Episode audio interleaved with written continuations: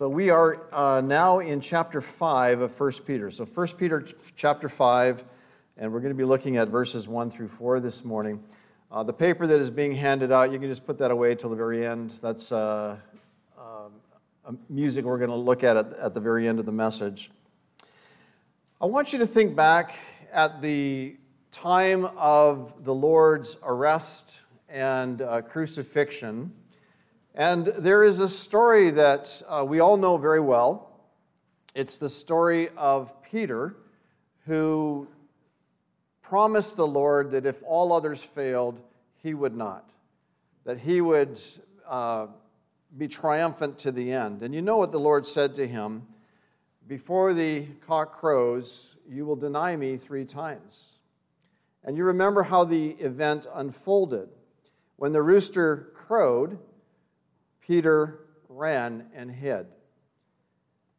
Peter ultimately returned to his um, fishing boats and his nets, and he, I am, I'm assuming, he decided that he would become a fisherman again, that the time with Jesus was over, that that would be the rest of his life, just plying the Sea of Galilee and fishing for fish the rest of his life. He would not be um, but when, when we look at um, what happened next, the Lord died on the cross, he was buried, and he rose again the third day. And that changed everything. Peter was fishing, and the Lord met him by the seashore. And the Lord had more significant plans for Peter than Peter had for himself. He would not be a fisherman, he would be a fisher of men. And that's what he became the rest of his life. The man who was afraid of a servant girl's question would soon preach the gospel to thousands and see them saved. And he was bold as a lion when he did so. Jesus, when he met Peter on the seashore that day, he asked him three times. Just as Peter denied him three times, Jesus asked Peter three times Peter, do you love me? Peter said, Lord, I love you. And he said, Feed my lambs. He asked again, and Jesus said, Tend my sheep. He asked again, and Jesus said, Feed my sheep. Peter is one of the apostles of the church. And there, uh, he is not just an apostle. We learn in this passage here that he also was an elder caring for God's sheep. So we come to the subject of elders in chapter 5 of 1 Peter. And I want just to give kind of a background again. I think most of you know this already, but the Bible teaches that there are elders, deacons, and saints in the local assembly of believers. That's it. That's it there are elders, deacons, and saints.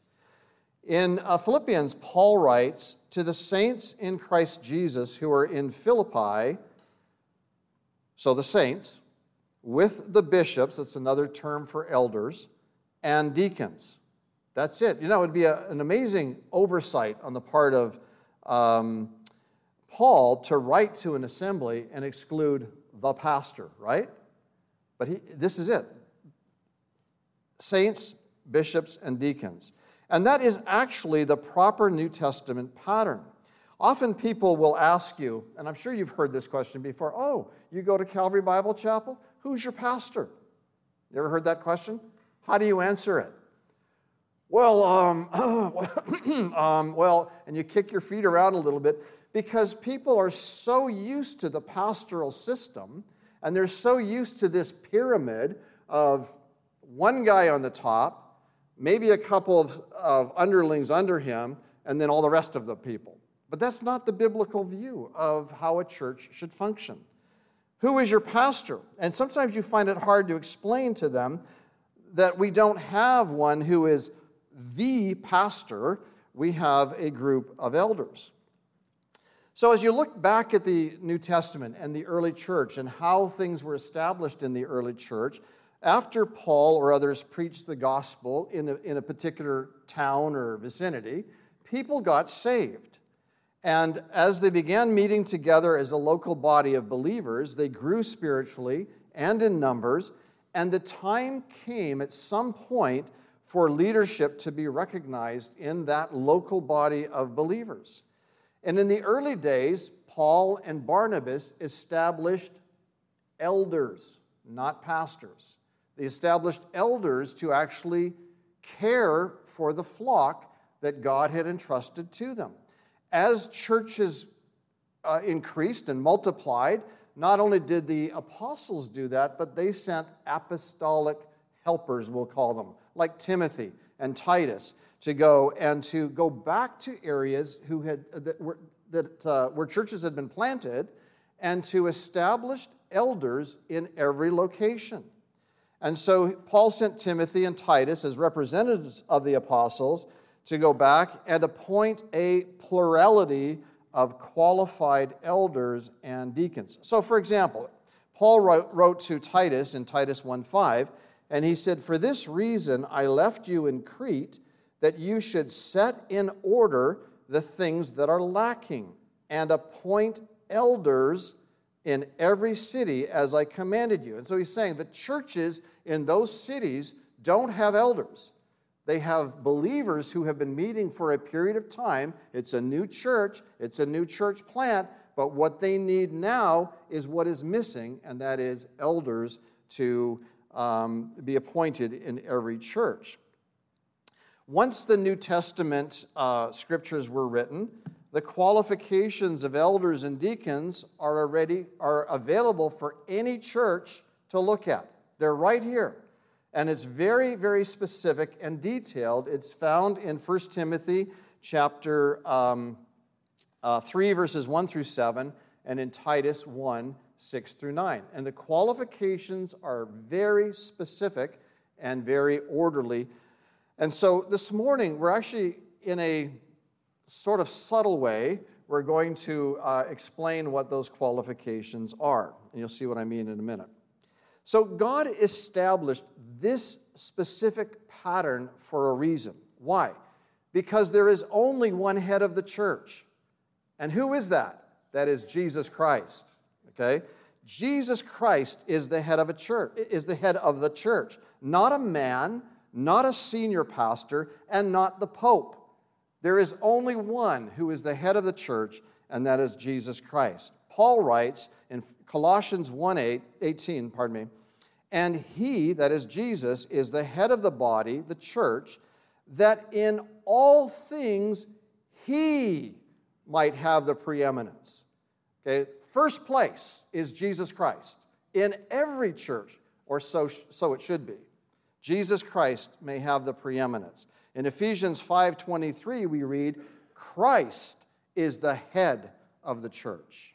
Okay? There is no other head. There's no second head. A body does not have two heads. A body has one head, and that is Jesus Christ.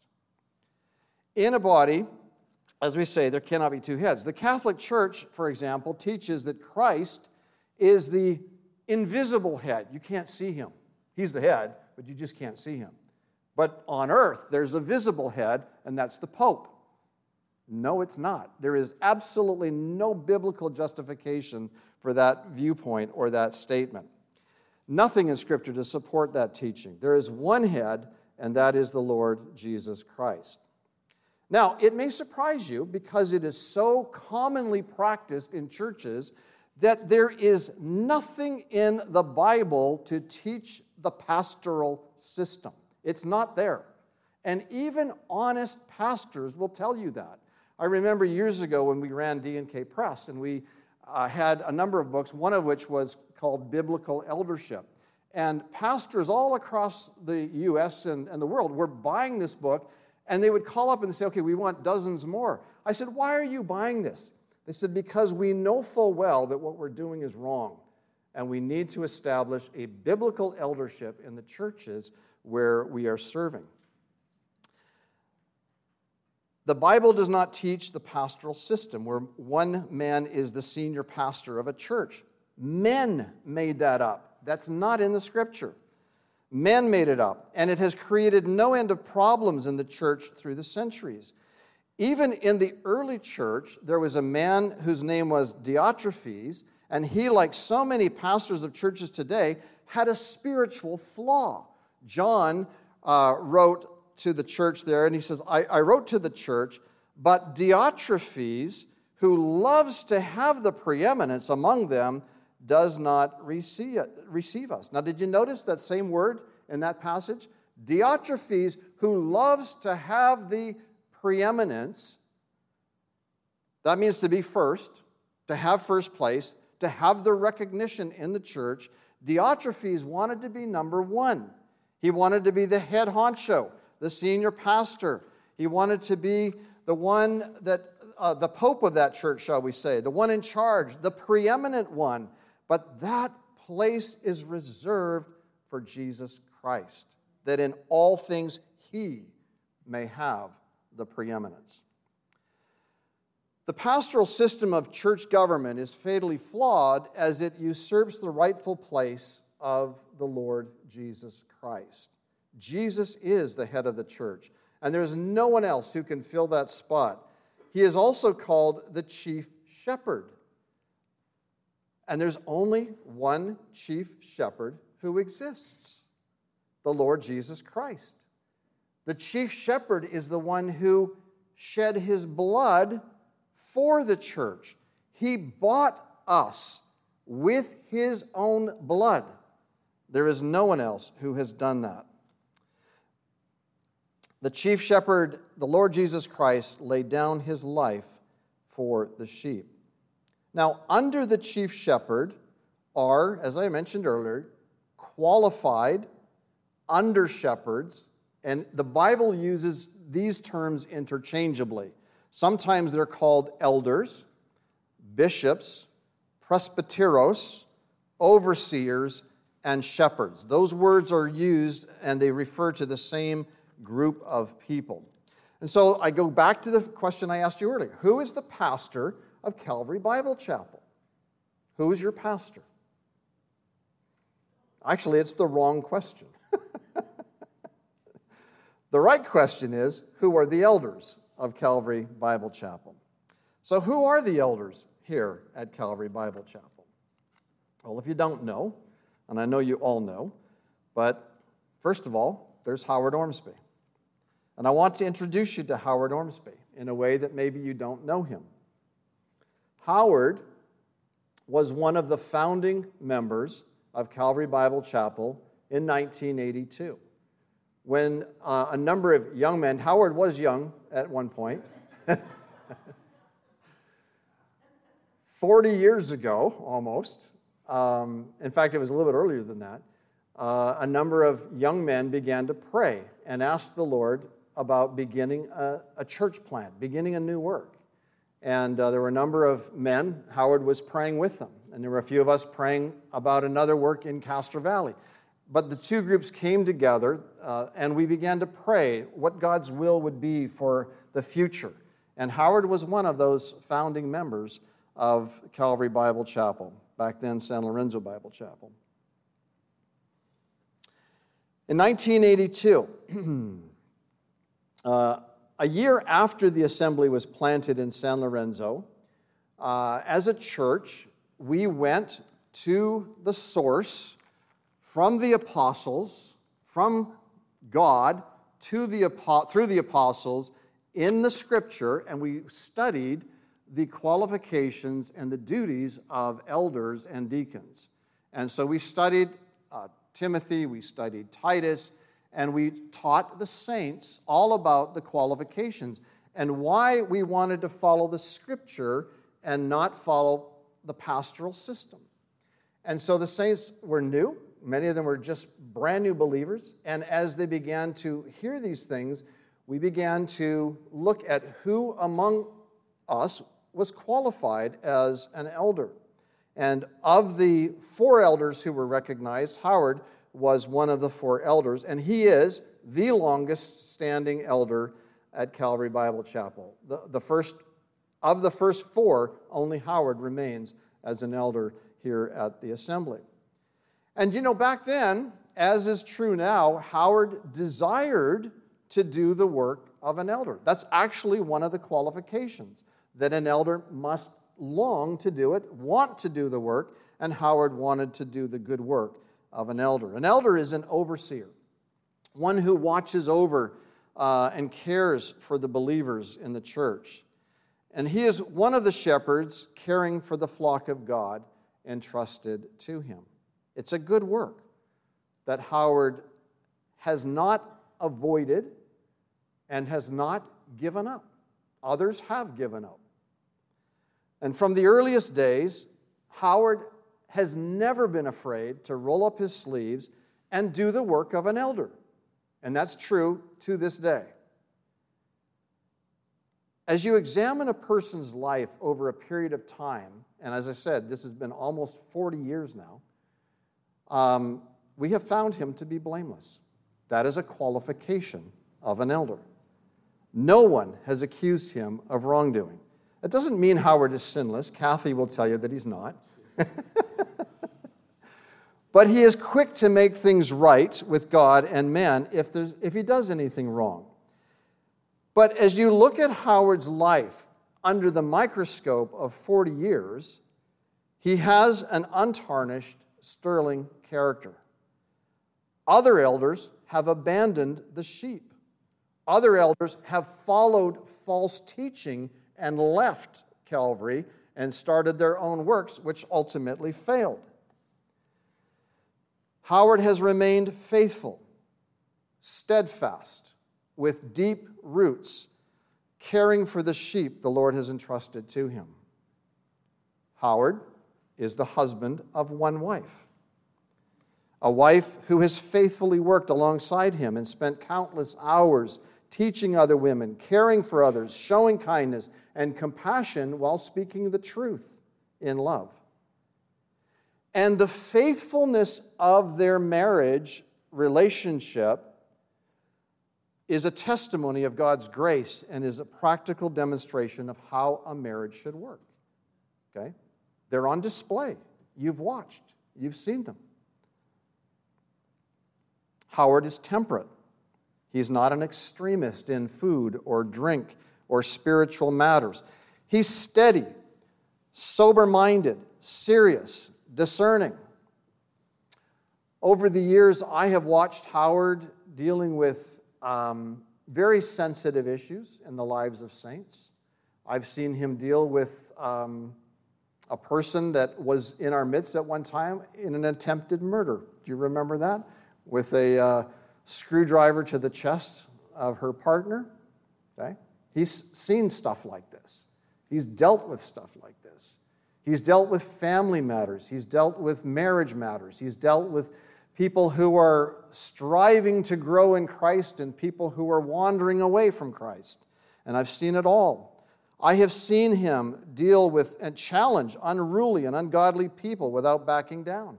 But I have also seen him disarm rebellious and angry people with tears streaming down his face in the midst of a,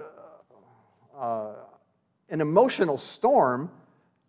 And he'll go up to the person and literally he will throw his arms around them and hug them with tears streaming down his face.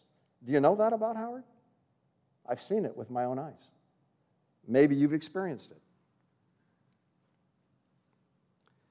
He pleads with them to make right choices and he shows affection to them. He has been a father, a mentor, a disciple maker, a caring, loving shepherd of the flock that God has entrusted to him. And his good behavior is known to you all. So I'm grabbing words from Timothy and Titus. I don't know if you know that, the qualifications of elders. And I'm throwing them together and I'm saying, here you have an elder a qualified elder who has served you for 40 years.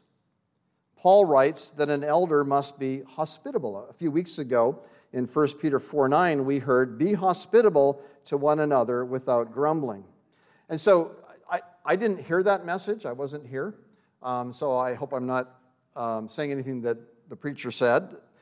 But do you know who wrote that, uh, that verse? It was in Peter, so I, assume you would know it's Peter. Peter wrote that. Be hospitable to one another without grumbling. Peter wrote that. Why is that so significant that Peter wrote that? I'm going to tell you another story. There was a time when uh, Jesus went to a house in Capernaum. And in that house in Capernaum, people followed him, and crowds gathered, and they filled the living room and the kitchen and the dining room and whatever other rooms were in this house. They filled it to capacity. There were so many people that they were spilling out into the streets. And there was a, a group of friends that had a friend who was paralyzed. He was sick and he could not walk. He could not come to the meeting. And even if he did, he couldn't get in because of the press of the crowd. And so these brilliant men said, Hey, we have a plan. And so on the outside of a typical home in those days, you would have a staircase leading up to a flat roof. And so they climbed up the staircase, dragging their friend up with them. And they must have had ropes and some kind of a sheet or something like that. And they, they broke the tile roof of this house. Now, we are just going through an insurance claim right now with broken tiles on our roof. And I know the person who had this house in Capernaum did not have insurance because they didn't offer it back then. And even if they had insurance, it wouldn't be covered because this was malicious damage to the house. And they broke open the roof and they lowered the friend right into the presence of Jesus.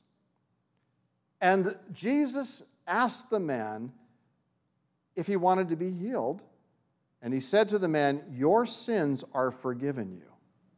And the Pharisees took a fit and they said, Who is this man that thinks he can forgive sins? Well, he said to prove who he was, only God can forgive sins. To prove that he was God, he told the man to rise up and, and walk out. And he did. The same man who can say, rise up and walk to a man who can't use his feet is certainly the one who can forgive sins. He's God. And so this whole event was a marvelous demonstration not only of Jesus' healing, of his compassion, but evidence that he's God. Wonderful, wonderful story. So, this house in Capernaum. Oh, do you know who owned the house? It was Peter. It was Peter's house. Peter's house in Capernaum. The same guy who said, Be hospitable to one another without grumbling. Okay? His roof was destroyed.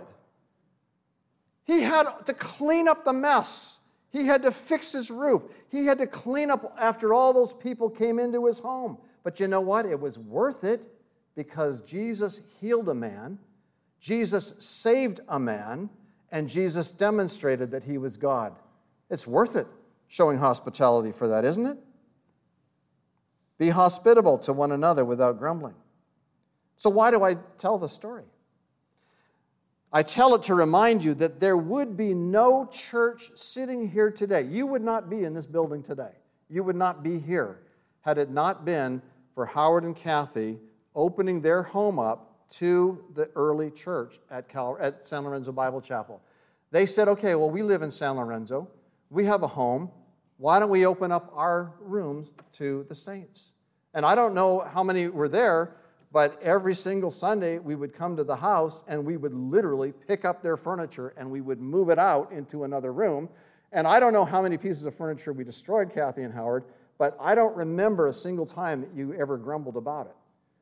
We left crumbs. You know, I mean, we still had a coffee thing like this, you know, uh, every, every Sunday morning, and donuts and, and muffins and, and uh, brownies and crumbs, you know, ground into the carpet and floor. And who had to clean that up? Without grumbling. Okay? And why did they do it? For the same reason Peter didn't grumble about the roof being trashed in his house. We trashed their house, basically, you know. And they go, oh no, was, everything was fine. You know, they, they're so gracious. But we did. But they, the point is that they opened their home each week without grumbling. We came in and trashed their home without thinking. And, you know, people say there's a phrase, a woman's home is her castle. Have you heard that before? Never heard that? Look it up on Google, it's there. and basically, it, it means it's like her place of refuge. You know, in this busy world, in this crazy world, the only place a woman can go where she finds peace is in her home. Well, that didn't happen on Sunday mornings. You know, we trashed Okay, whether we trashed it that much, but we, we basically set up chairs, put out hymn books, pulled the pulpit from the garage, created all kinds of mess, crumbs and spilled coffee, and they never once complained. Why? Because they knew that God was birthing this church in their home. And I will forever be grateful to you. We would not have seen missionaries sent out. We would not have seen souls saved. We would not have seen saints growing and a new church planted had it not been for this couple's open, generous, gracious hospitality to us. And we praise God for all you have done and all you continue to do in our midst. All you mean to us. Who are the elders? Well, I want to introduce you to Noed Shapiro. Now, Noed is an interesting character. I don't know if you've noticed or not, but it, it's, it's, it's almost comical, not comical, but it's, it's interesting to me, I guess is the best way of saying it, that whenever he tells a story about himself from the pulpit, it's always a bad story. It's, it's always a story about what a wretch he was and what a terrible person he was before he knew the Lord. He's always the bad guy in his stories. And he's often told the story of himself being the sinful wretch at Berkeley as, as he grew up um, studying in Berkeley. Noed, as you know, was an atheist. He grew up in a home of atheists, uh, a home that did not fear God. And as he has told this story, he was living for temporary pleasures of the moment. And I think he tells this story over and over again for one reason is because he is absolutely amazed at the grace of God in his life. Why would God save me? That's essentially what I get from those stories every time I hear them. Amazing grace that God saved such a sinner as me. God plucked him out of a family that does not know God. That's an amazing testimony in itself of God's grace. But as you know, Noah is also a Jewish person. And as a Jewish person, you have to think of what God has done to the nation of Israel right now. God has judicious, judicially, I have to say it the right way, judicially set the nation of Israel aside while the gospel goes out primarily to the Gentiles. And so the opportunity is still there for Jewish people to come to know the Lord, but there's a blindness that has hardened most of the Jews' hearts. And so for a Jew to come to know the Lord today is even harder. And so it's even greater grace that God has saved Noah out of a Jewish background, out of an atheist family, and of all places at Berkeley, you know?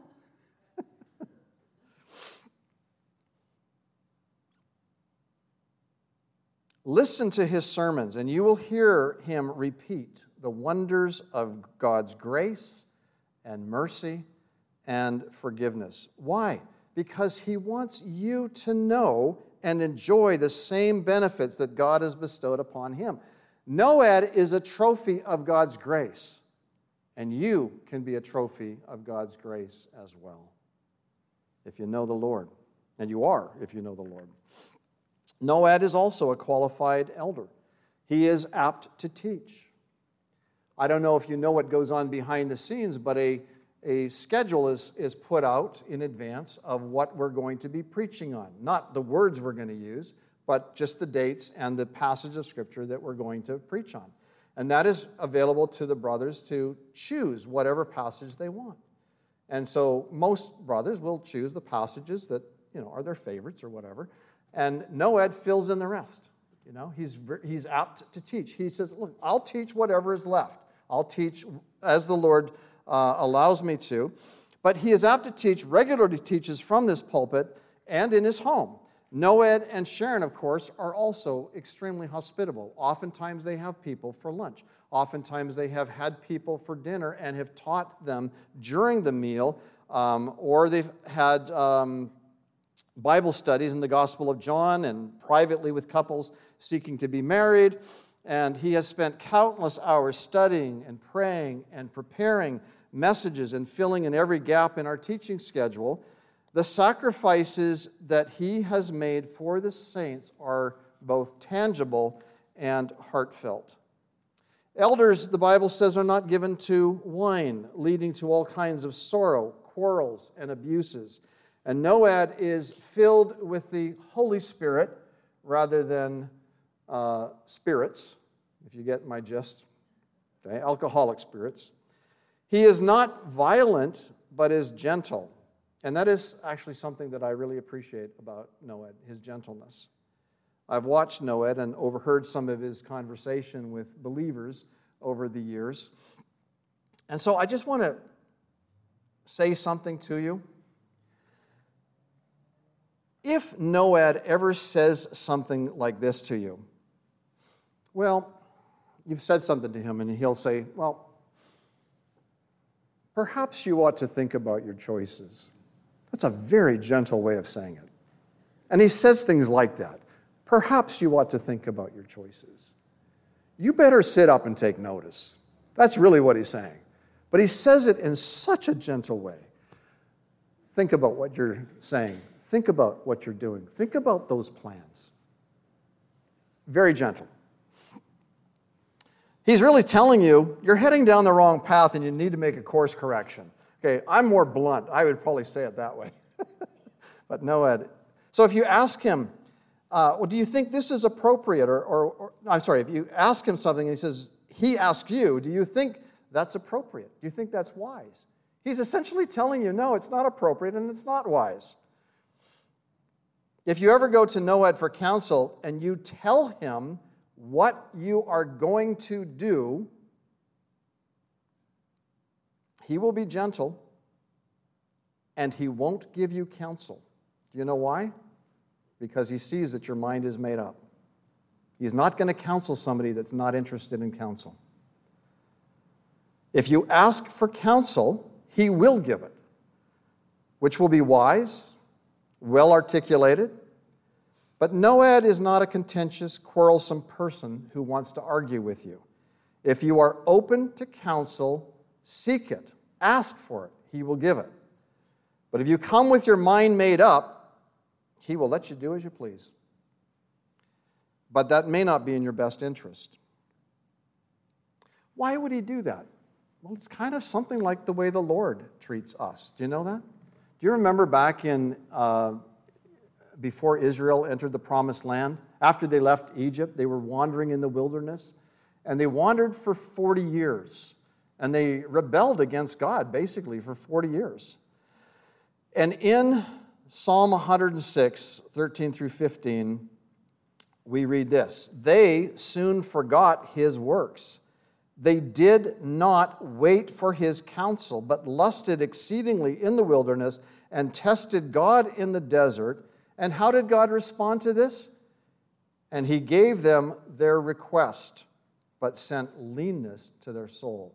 So be careful when you seek counsel from any of the elders, but particularly if you seek counsel from Noad and you say, This is what I plan to do. Your mind's made up. And God may give you your request, but send leanness to your soul. Be careful. Elders must not be greedy for money. How many of you greeted Noed this morning? Did anybody say hello to him? Okay, a few of you did. Matt, how, how did you greet Noed this morning? Good morning, brother. Okay, that's good. Did anybody actually use his name? No? I, I, I said hello, Noed. I, I'm sure I said it that way. Hi, Noed. That's usually what I say. But none of you greeted him by his title, did you? Do you know that Noed is super intelligent? He is like off the chart, okay? He has a double bachelor's of science in chemistry and chemical engineering. Is that correct? Do you know that Noed is a doctor? How many of you knew that? Okay, a few of you did. All right. He has a PhD in material science and engineering. Did you greet him this morning by saying, Hello, Dr. Shapiro? Not a single person did that. Now, so I'm going to explain something to you. Most of you know what a computer is, right? Most of you, I think maybe all of you, know how to turn on a computer, right? Okay, that's a good start. The brain inside the computer is a CPU, a central processing unit. It's the thing that makes the computer function. Some of us know, just because we live near Silicon Valley, most of us know, or some of us know, that computers have chips in them, okay? Not Lay's potato chips, but it's a, a different kind of a chip, right? Now, at this point, I'm completely lost in, in what I'm, t- I'm going to tell you. I'm pretty lost at this point already. But if my memory serves me right, Noed's doctoral degree has to do with being a doctor of wafer technology in computer chips. Is that correct? Okay, different. What kind of chips? Okay, light emitting diodes, which, which leads you to the job that you're in, sort of. Okay. All right, the point is, I got lost at most of you know how to turn on a computer. okay, that's where my, my education ended. The point is that Noed is very smart. So is Sharon. Noed and Sharon both attended UC Berkeley, currently ranked number 20 among national universities. Sharon is a medical doctor. Is that correct? How many of you are you a medical doctor? I mean, would you call it a medical doctor? Yeah, but isn't that a medical doctor, or am I missing the point there too? It's, it, it, we're splitting hairs here, okay? How many of you, how many of you uh, when you came in today, greeted Sharon? Good morning, Dr. Shapiro. and when you see them together, Doctors Shapiro. okay, the whole point is smart as a whip, both of them, okay? You don't greet them that way. Why? Because, well, they're just Noed and Sharon to us brother, sister. And why is that? Because they have chosen to take the low road. That's why. When I grew up in an assembly in Vancouver, we had doctors, and you never called them by their first name. You always called them Dr. Stewart, Dr. whatever. Okay? That was the way they wanted to be greeted. I earned my degree, you better, you know, I'm going to rub it in your nose the rest of your life. But that's not the way they've been. They've been very humble and taken a low road for the sake of the Lord. They could have made life choices that would have advanced their careers, but it would have been detrimental to this assembly. Do you know that? Instead, they consciously chose to seek first the kingdom of God and his righteousness and to trust God for all their needs. By faith, they chose to live simply and sacrificially. The Bible says, But without faith, it is impossible to please him, for he who comes to God must believe that he is, and that he is a rewarder of those who diligently seek him. You know, there's a point in a person's life where they have to make choices when it comes to financial things. And they made a choice in their life, and they said, you know what? It is better for us not to pursue our careers the way we could to earn as much as we can, to have the most at the end of the game, and then have everything at the end of the day go back into the box. Okay? Instead, they said, no, we are here. God saved us for a purpose, and that purpose is to serve Him. And even if we take a huge financial hit, it's worth it for the Lord's sake. It's worth it for the people of God. It's worth it for the church here at Calvary Bible Chapel. That's what they did. Many of you may not know that. They acted like Moses, where it says, choosing rather to suffer affliction with the people of God than to enjoy the passing pleasures of sin. esteeming the reproach of Christ greater riches than the treasures in Egypt, for he looked to the reward. They said, Thank you very much. As much as you might offer me because I'm such a smart kid and I could get a much better salary for my, for my education, I'm willing to take a hit because I'd rather the Lord give me the reward rather than some company on earth. And that's what they've done. They chose to live and work close to the assembly, to serve us. So, in other words, they qualify being not greedy for money. Had they been, Noad wouldn't be an elder today. He would be out pursuing his career, he'd be out pursuing um, money. And Sharon also wanted to serve the Lord. She also wanted to follow the Lord. She wanted to say, you know what?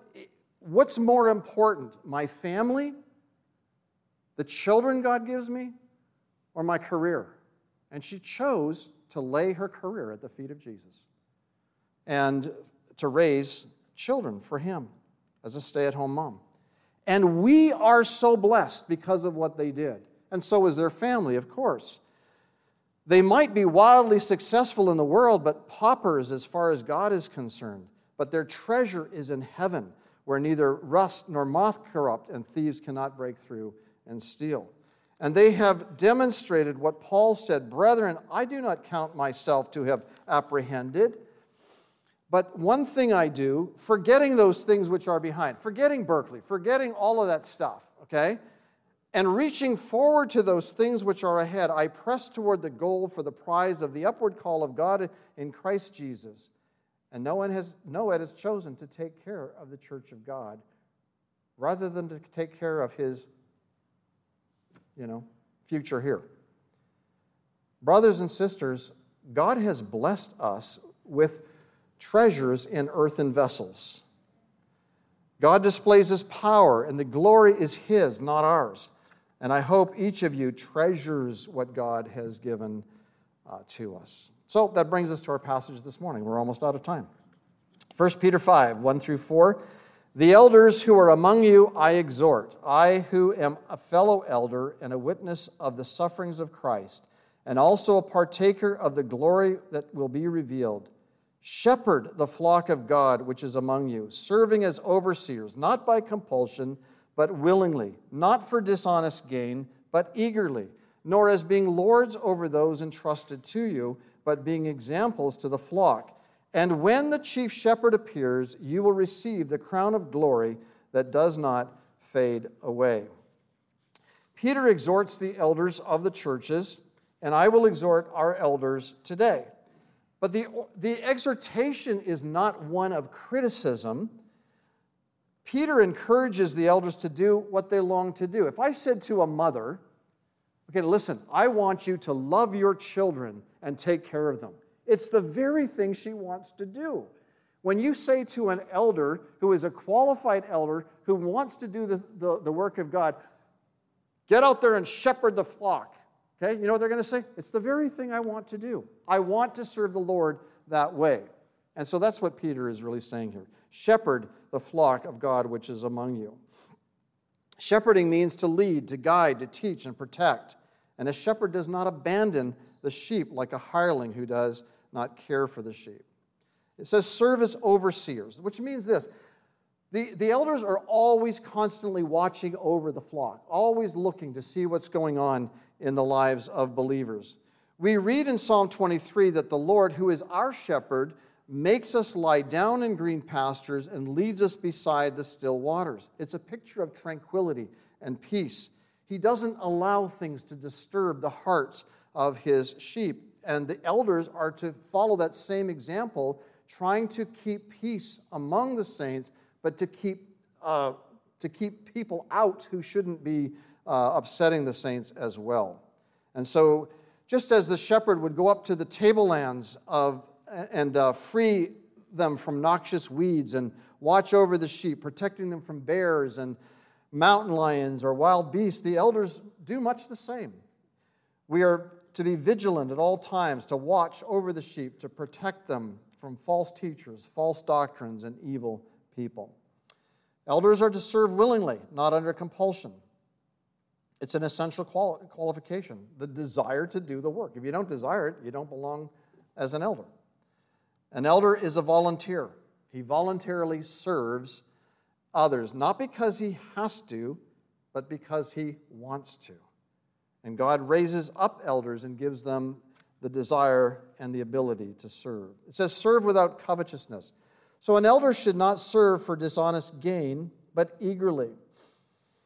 A local assembly may partially or fully support an elder, but money should never motivate an elder to serve. Money corrupts good men. Serve as examples, not lording it over those entrusted to you, Peter talks about. It's really a call to be an example. Just live your life before the saints as an example. They should be able to look at your life and say, you know what? I want to follow you. I want to follow you as you follow Christ. Paul could say, But you have carefully followed my doctrine, manner of life, purpose, faith, long suffering, love, perseverance, persecutions, afflictions what persecutions I endured, and out of all of them the Lord delivered me. Yes, and all who desire to live godly in Christ Jesus will suffer persecution. But evil men and impostors will grow worse and worse, deceiving and being deceived. But you must continue in the things which you have learned and been assured of, knowing from whom you have learned them. Follow us as we follow Christ. And then an elder is to serve expecting a crown. God actually promises elders who serve well a crown. It says the chief shepherd will soon appear, and he's going to call us away to him. And at that time, the Lord will require of us as elders to give an account of our service here and, and to give an account of your life. Do you know that? In Hebrews 13 17, it says, Obey those who rule over you and be submissive for they watch out for your souls as those who must give account. Let them do so with joy and not with grief, for that would be unprofitable for you. Suppose the elders serve the Lord and serve the saints, protecting, providing, teaching, admonishing, encouraging, and providing a godly example to follow. In that case, the Lord has promised them, the elders, an imperishable crown. The crown for elders is called the crown of glory that does not fade away. There are many crowns offered to saints in the scripture. It'd be a nice study to have one day, just going through them and seeing what they're all about. But we can uh, seek crowns, there's nothing wrong with that, and we can uh, receive crowns for uh, our service for the Lord. Howard and uh, Noad, I don't know if we will be raptured simultaneously. I sure hope we are. Or if the Lord will take us individually. But I know where to find you if you go before I go. I'll look for you at Jesus' feet. And either together or separately, I am sure that we will have the occasion to take that crown off of our head and bow before the Lord Jesus Christ, who loved us and gave himself for us, and lay our crowns at his feet. Any reward I receive is based sure, you know, purely on what the Lord has done for me. And I know you guys feel the same way. I'll look for you at Jesus' feet.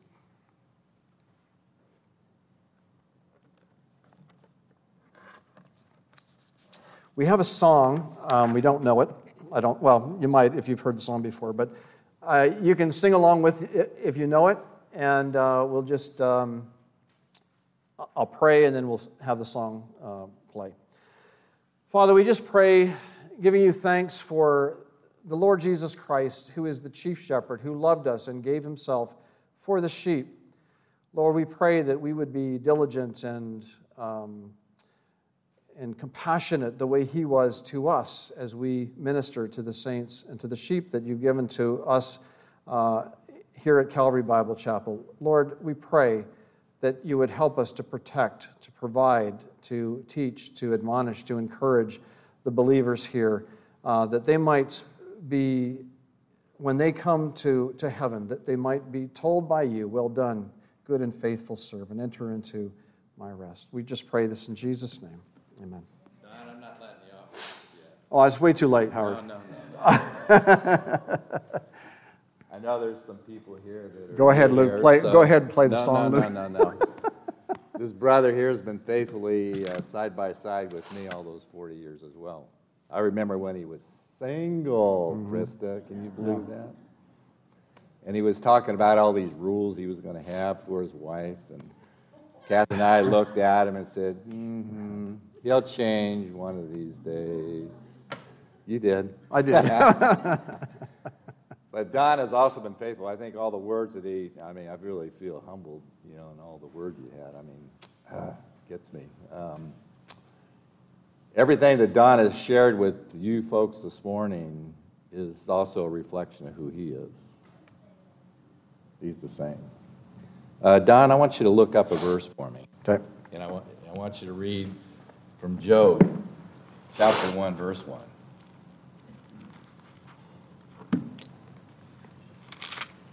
And uh, this is a short verse, but uh, it really, to me, encapsulates your life. Why don't you go ahead and read it? There was a man in the land of Uz whose name was Job, and that man was blameless and upright, one who feared God and shunned evil. Okay. I read this, I see Don there. There was a man at Calvary Bible Chapel whose name was Don. The man was blameless, he was upright, and one who feared God and shunned evil. And Don is, to me, Job of Calvary Bible Chapel. Um, don't have time to tell you, but if you look at his life and uh, and know all the things that have occurred in all the years that I've known Don in the last 40 years, you would be shocked. But even though that he has gone through these trials and blessings, you know, they're both there. Yep. God has been good. Yep. Um, I've never seen a, a man stand so firm as Don. Never shaken, regardless of what wind seems to buffet you in, in your life. He keeps that ship going through the storm. Eyes. I said, I said eyes there. it's got to be. So we, we really appreciate you too, Don. And thank you for the kind words that you gave Noab and us. And, and it's really been a blessing to be elders for you saints. You know, that's who we care about.